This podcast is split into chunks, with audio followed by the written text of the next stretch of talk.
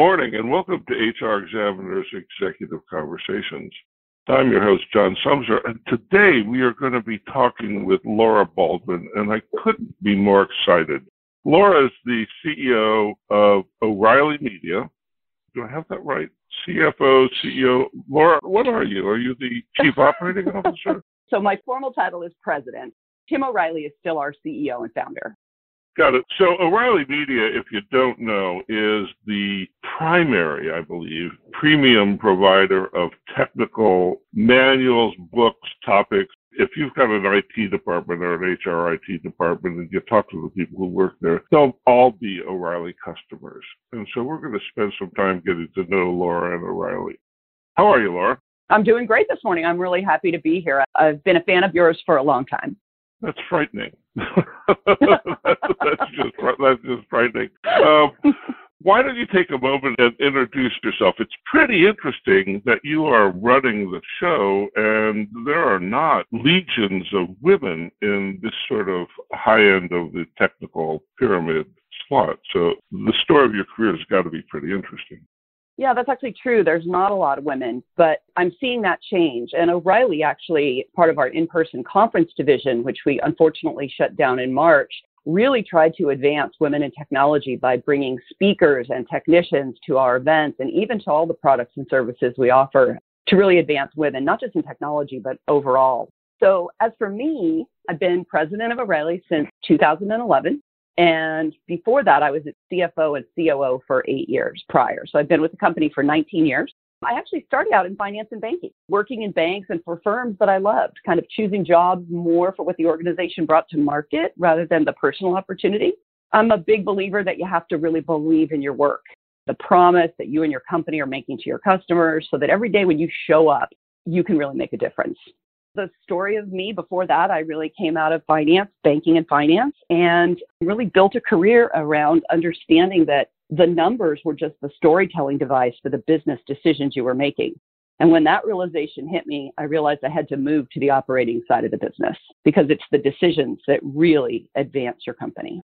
So, O'Reilly, I can't begin to get my arms around how to explain the role of O'Reilly to my audience. But O'Reilly is a centerpiece, and as a centerpiece, it's got this reputation for being able to spot what's about to happen well in advance of what's about to happen. So tell me some about O'Reilly Media and what it does and how you see the mission and successes of O'Reilly. Sure. Actually, I'm really quite proud of what we do. I would say we're basically a global learning and technology company whose mission is to change the world by spreading the knowledge of innovators. You know, think about it. Much of the advancement we see in the world comes from the bright minds innovating in their fields. Those innovations, you know, they sit squarely at the intersection of technology. We believe that by bringing those best minds to market, people who are thinking deeply about the future, to experts that are developing new technologies and teaching them to other people, making them easy to understand, you know, we know at O'Reilly that we're advancing both individuals and economies. We have a process called Radar, which actually is how we spot those trends. I have an incredibly sophisticated editorial department that is doing what we call following the alpha geeks, following the people on the edges of technology that are really innovating. And we try to sort of hone in on all of the signals that we see from those early innovators to put together the story of what's going to happen in the future. So when you think about the memes that O'Reilly has called Web two point oh, open source, topics, the maker movement, topics that people have heard about, O'Reilly has typically been the one pushing those to the forefront so that everybody understands what they are and their part in the economy. That's super interesting. So how do you explain the fact that you're right so often?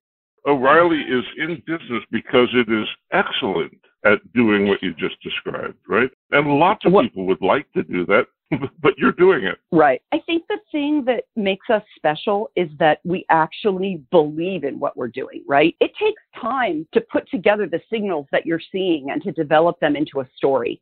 You know, years and years ago, I think it was twelve years ago, we started a conference called Velocity that was about bringing DevOps, which is a now very standard way of operating in technology, to market because we had a bunch of people talking to us and we listened to them for two years before we actually did that, explaining what the need was, helping us understand what they were doing on the edges of technology to help their companies move forward. So our team is patient and astute, and they work really hard to understand the signals and the small things they're seeing that they think are going to make a difference going forward.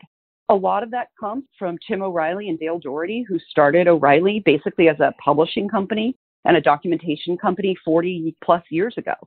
And they've taught all of us how to do it. And our current editorial team, by the way, under the stewardship of two incredible women, Mary Tressler and Rachel Romiliotis, are really taking it to the next level. And we're really quite proud of it. But it takes diligence and patience. And we do have a process. We call it radar. So you have been at the forefront. I remember the first O'Reilly book I saw was a whole internet catalog, and that was an attempt to translate the nascent web into a print publication. It was very successful, but you've done this thing over and over and over again of seeing the trend in both the content and the format of the media. What are you seeing now, and how's that being used today? It's funny you talk about it in that way. So this is how we think about the content. We look at ourselves as a curation and creation company. The way that we bring that to market, we call containers. The book is a container for the knowledge. The conference is a container for the knowledge. The digital conference, the O'Reilly Learning Platform, those are just containers that bring that curation and creation to market. So we think of ourselves first and foremost about what are we going to create? Even when Tim and Dale started the very, very popular O'Reilly Animal book series that is the center of technology for those I T departments that you talked about, they didn't think about being book publishers. They were creators of the content that the world needed to see, and the content that would help individuals advance their skills and help their organizations. So everything we do is about first, what are we saying? How are we saying it? How we bundle it for distribution, that's a different story. And we're very proud of that, because that's why when I talk about radar and you talk about how O'Reilly stays on top of signals, if you think of yourself as what you deliver to market, as a book publisher or a conference provider, you miss the key point, which is that conference is delivering information, and that information is more important than the structure of that event. So let's use H R Tech as an example. The keynotes okay. at H R Tech are about the future, the things you have to think about going forward in technology and with H R and the trends that are happening. The radar keynote sets the stage for that future. The sessions are about learning how to do things. So a conference actually separates out those pieces as well, right? That thinking of the future and then helping people see their place in it. So that's exactly who we think we are. So we don't think about ourselves as the O'Reilly Learning Platform. That's how we deliver what we do. That's so interesting. So I, I want to skip into this year. You know, I'm a neighbor. I live in Healdsburg, and I have long history around Sebastopol, so I get in and out and drive by your office building on a routine basis. And the saddest thing is that the parking lot is empty. Mm-hmm. And I think you sort of led the way in this move to remote work. You did it early. You canceled your in-person events early. How are you making those decisions? It seems to me that you've been spot on and right and ahead of the game in decision-making about how to deal with this new world we're living in. How's the transition happening? So let me separate those two things, because what's happening now okay. with the future of work in twenty twenty is a little different than when you think about who O'Reilly was. When we built those buildings that you drive by, it was nineteen ninety-eight. And, you know, work was very different then. When you think about remote work, that parking lot you talk about actually started emptying out fifteen years ago when we started allowing remote work. As a matter of fact, when I started at O'Reilly, I was very clear with Tim, I actually live in San Francisco, that I was not driving up five days a week. Uh, it's an hour and fifteen minute commute. And so very early on, nineteen years ago, I tried to set the tone for, I'm coming in three days a week and we can do this work remotely. Now, back then it was all day on a telephone, and now it's on video calls. So the technology has changed, but the ability to work is, you know, you have to think about first principles. People have to understand their goals and what they're trying to accomplish and what the company is trying to accomplish. Where they sit to enable that, O'Reilly has always believed doesn't really matter. So we have offices all over the world, and we've got two huge offices here in the United States, in Boston and in Sebastopol. And, you know, within about ten years ago, eighty percent of our staff was remote to each other. And we did that mm. ahead of tools like Slack and Microsoft Teams, because we actually believe that if you're clear about your goals and everyone is clear about direction, it doesn't matter that they're all sitting right next to each other. Now, there is some serendipity lost when you think about twenty twenty. So let's take, we've been on this remote track for twenty years. When you think about this year, I think what I'm seeing is that the serendipity is missing. What is missing is the hallway conversations, the ability to run into somebody that's not normally part of your day-to-day workflow. And I have four hundred employees. And so a few weeks ago, I was on the phone with one of our sales enablement people who I hadn't talked to in three months. And I used to see her in the hall all the time. So I do feel like going forward, I think some of that serendipity, figuring out how to make that happen, is going to be critical in this sort of world of remote, but I don't think we're ever going back. I think twenty twenty has proven to people that people can work from wherever they are as long as they're supported. Well, it raises some interesting questions. One of my favorite statistics from this year is from a company called Humanize in Boston, and they examine how networks work inside of organizations. And they say that prior to March eleventh, the average employee in the average company had three close personal relationships. That's people they spend an hour a week with, and forty second-order relationships, which are fifteen minutes or less a week. And post-pandemic, that number looks like seven close relationships and fifteen second-order relationships. And so that's the compression that happens when you do remote the way that we're doing it. And it seems to me like we may have that loss of serendipity that you were talking about as a permanent face of work. And it's going to be really interesting to see how we figure out how to replace that. I agree. And I think technology will play a role in that. There are people that are working right now on the fringe of technology that are trying to figure that out and to build those tools. I think they're coming. I really do think they're coming. I think they might come, but it's not clear to me that, you know, one of the interesting things about small startups is that they don't know anything about big companies. And so when you get to the place where you've got a lot of people working on stuff and it's project-oriented, the thing that's missing right now is the connecting tissue that allows you to move people from project to project. And mm-hmm. while it might have been an interesting theoretical idea that you could do that in the past, even the great big giant consulting firms who have this problem in spades haven't been able to figure it out in the past. And so the idea that there's a technical solution, I think, requires a whole lot of behavioral change on the parts of people to make it work. And that's where technical stuff gets challenging, when people actually have to do something different to use it. Right, because technology, to be used correctly, has to be sort of productized and, and put into process within companies. And that takes management, leadership, and people really thinking about how this is going to work for us. I think that Slack is a really good example of this, right? This concept of self-organizing teams. And when you think back twenty years ago, the concept of agile work, right? Agile work teams, and it started out in, in I T, but has moved beyond that into sort of these agile teams that come together and work together. And Slack enabled that. These small teams to come together on ad hoc basis on projects and things. And if you're doing your job, you're making sure that people know what those opportunities are within your organization. I think that's really important, that you have to rely on your managers, but it's it's your job to promote from within, to think about your talent, to make sure they know what the opportunities are, whether you're working remotely or in the office. It's the same principles that apply. How you communicate it might change, but it's well, still I, important I, I to wonder, think that way. I wonder, the model that you proposed has a very definite role for a hierarchy that knows what the work is in it, and I'm not so sure that that's how things actually happen, that the hierarchy decides what the work is and then the work gets done.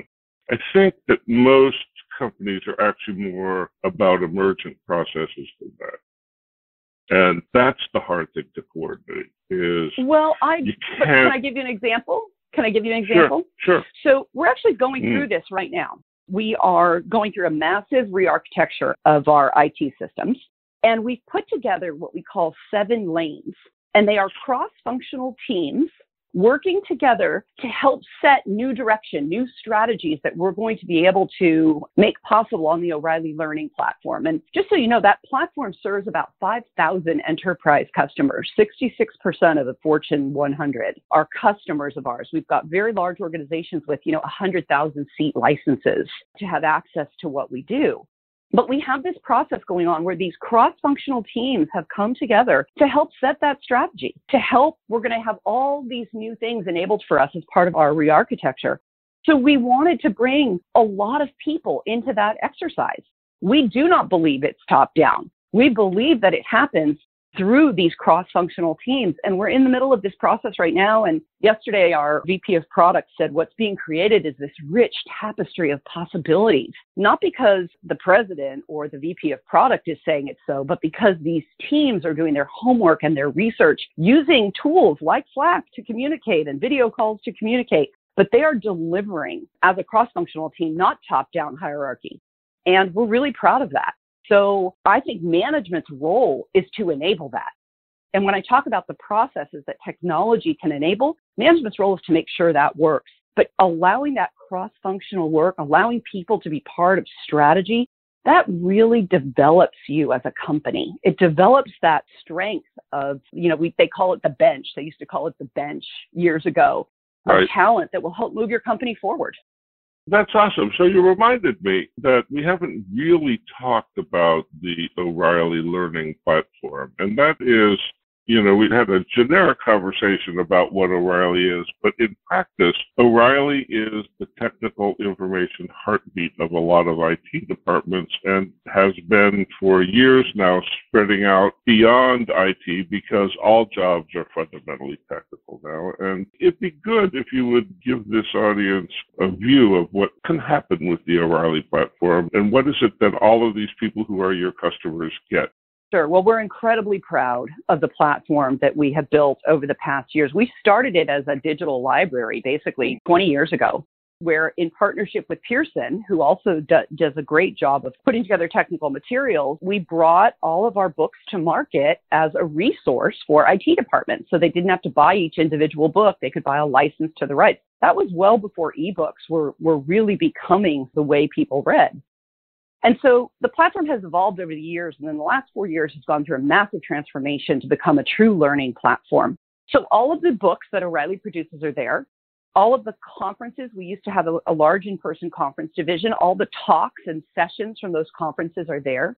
There are case studies in the platform that you can watch from major companies like Microsoft and Slack, and even some of those startups you mentioned, so that you can see how other people are advancing their companies with technology. There is a whole interactive component. O'Reilly believes in something we call learn to do. We are not big believers in watch a forty-hour video and you will be able to do something. We believe you have to actually work it. So we purchased a company last year called Katacoda, and it's an interactive coding environment that allows people to test their skills as they're working in sandboxes. There are Jupyter notebooks and what we call Katacoda-enabled scenarios that help people learn technology. Not just watch a video about technology and have to step away and figure it out, but do it themselves. And then there's a large component of the platform that is live online training. We moved to that in two thousand sixteen. So we put a limit on the number of people who can attend. We do about, I think this year, seven hundred thousand people will have taken O'Reilly classes on the O'Reilly online learning platform. And they range from technology to things like how to deal with diversity in your organization. And we're quite proud of that live online training series. And now what we've done is we've taken our in-person conference division and we've turned it into a digital conference division inside the platform so that all of our subscribers have access to how O'Reilly is thinking, to that radar that I talked to you about earlier. And we've brought those digital events into the platform for free for all of our customers. There's about two and a half million unique users on the O'Reilly Learning Platform today. That's amazing. And I imagine you're growing pretty well as well because you know how to do this and everybody else is learning and trying to catch up with you. We are, and we're really trying to think ahead. You know, we just launched a new feature inside of the platform called Answers. And it's based on natural language processing engine that runs across all of our technical content. So for a sales team, for example, somebody can now key in what is DevOps or what is A I and get the answer to that without having to call through a two hundred page or a four hundred page book. The answer comes right up for you. It's been one of our fastest growing features, and people really love it because it can be used beyond a tech department. You know, the thing that you mentioned earlier, every job is a tech job today. I mean, who thought marketing job descriptions were going to call for H T M L and C S S eight years ago? So right. Every job is technical, and every job needs data literacy. Every job today in today's digital world needs data literacy. And so being able to provide an answers database, a way for people to get a quick answer while they're working in their flow of work, is critical to how we think about the, the needs of learners going forward. So this is such a great conversation. We're going to run out of time, and I'm sorry about that. That's okay. The, yeah, the question that I want to get to is about events. Do you imagine that you're going to have physical events in the future? You know, I don't know the answer to that question. You know, everything depends on what happens, obviously, with this horrible virus. But I see what's happening digitally. And I see that people, what we've done is we've broken down our events. You know, you used to have to go to an event and you were out of the office for literally a whole week between travel and three or four days of events. And now an event we used to put on in four days, we put on once a month for three or four hours at a time. And people are flocking to them because you don't need to be out of the office for that week anymore. And that was one of our biggest complaints, by the way, from the attendees at conferences was it's so hard to be out of the office for a week. So we think that there is a huge group of people that are going to continue learning the way you used to go to a conference to learn, but they're going to do it in more bite-sized chunks over time as part of their job. And we're seeing that as a major trend in events, as opposed to the people who are putting on these huge, they're still doing a five-day event. Who wants to sit in front of their computer for eight hours a day watching a screen? So Not from me. An engagement standpoint, yeah, me neither. We're seeing much more engagement. We're really, and we're really excited about that. So will there be in person again? You know, my instinct is probably yes, but will O'Reilly walk into that in terms of a, a business strategy? I'm not sure yet. I think that's, time that's will tell. Really, there are so many additional things that we could talk about, but we're crossing the threshold here. So I'm going to give you a chance to tell me what's the important thing that we didn't get to, and let's talk about that. You know, I think the thing that I personally care about the most and that O'Reilly cares about the most as a takeaway is that learning is an everyday event. Learning happens every single day. And I think a lot of companies think about learning as a way that, oh, we have our people go away and they go to a training and they come back. We believe learning is on the job. And I think that companies that still have that idea that they train their people because they put them in a course for one day is not correct. And the speed of technology, the rate of change in today's world, in today's economies is so significant. Your people need a tool that they can use every single day to get the answers they need to help do their job in the moment. And I think that that, when I think about O'Reilly and what we care about, it's that the future of learning is in the flow of work. It is not about stepping away for a week anymore. It is about having the tools you need to do your job. And I feel like that mission, that belief that we have as a company that, you know, we're here to enable people. And when you enable people, you enable economies. That's the thing that I want people to take away. Don't settle for, if you're an H R director, if you're a head of a learning org or the head of an I T org, don't settle for, I give my people a week's worth of training a year. Give them the tools to do it on the job. You will be surprised what they're able to accomplish for you. That's awesome. It's been such a treat to talk to you this morning. I've been looking forward to this for a while. Would you take a moment and reintroduce yourself and tell people how to get a hold of you? Sure. My name is Laura Baldwin. I'm the president of O'Reilly Media. I can be reached at laura b at o'reilly dot com, and happy to talk to anybody who reaches out. You can also reach me through the O'Reilly, just Google O'Reilly Media and the regular line, and you can get to me if you let them know that you heard this podcast. Great. Thanks so much for taking the time to do this, Laura. It's been a great conversation, and I'm looking forward to spending more time with you. So thanks. You too, John. And thanks, it's a pleasure to meet you finally. Yes, yes, this is great. Thanks, everybody, okay. for tuning in. We will see you back here next week. Thanks again, Laura. You've been listening to H R Examiner's Executive Conversations. Bye-bye now.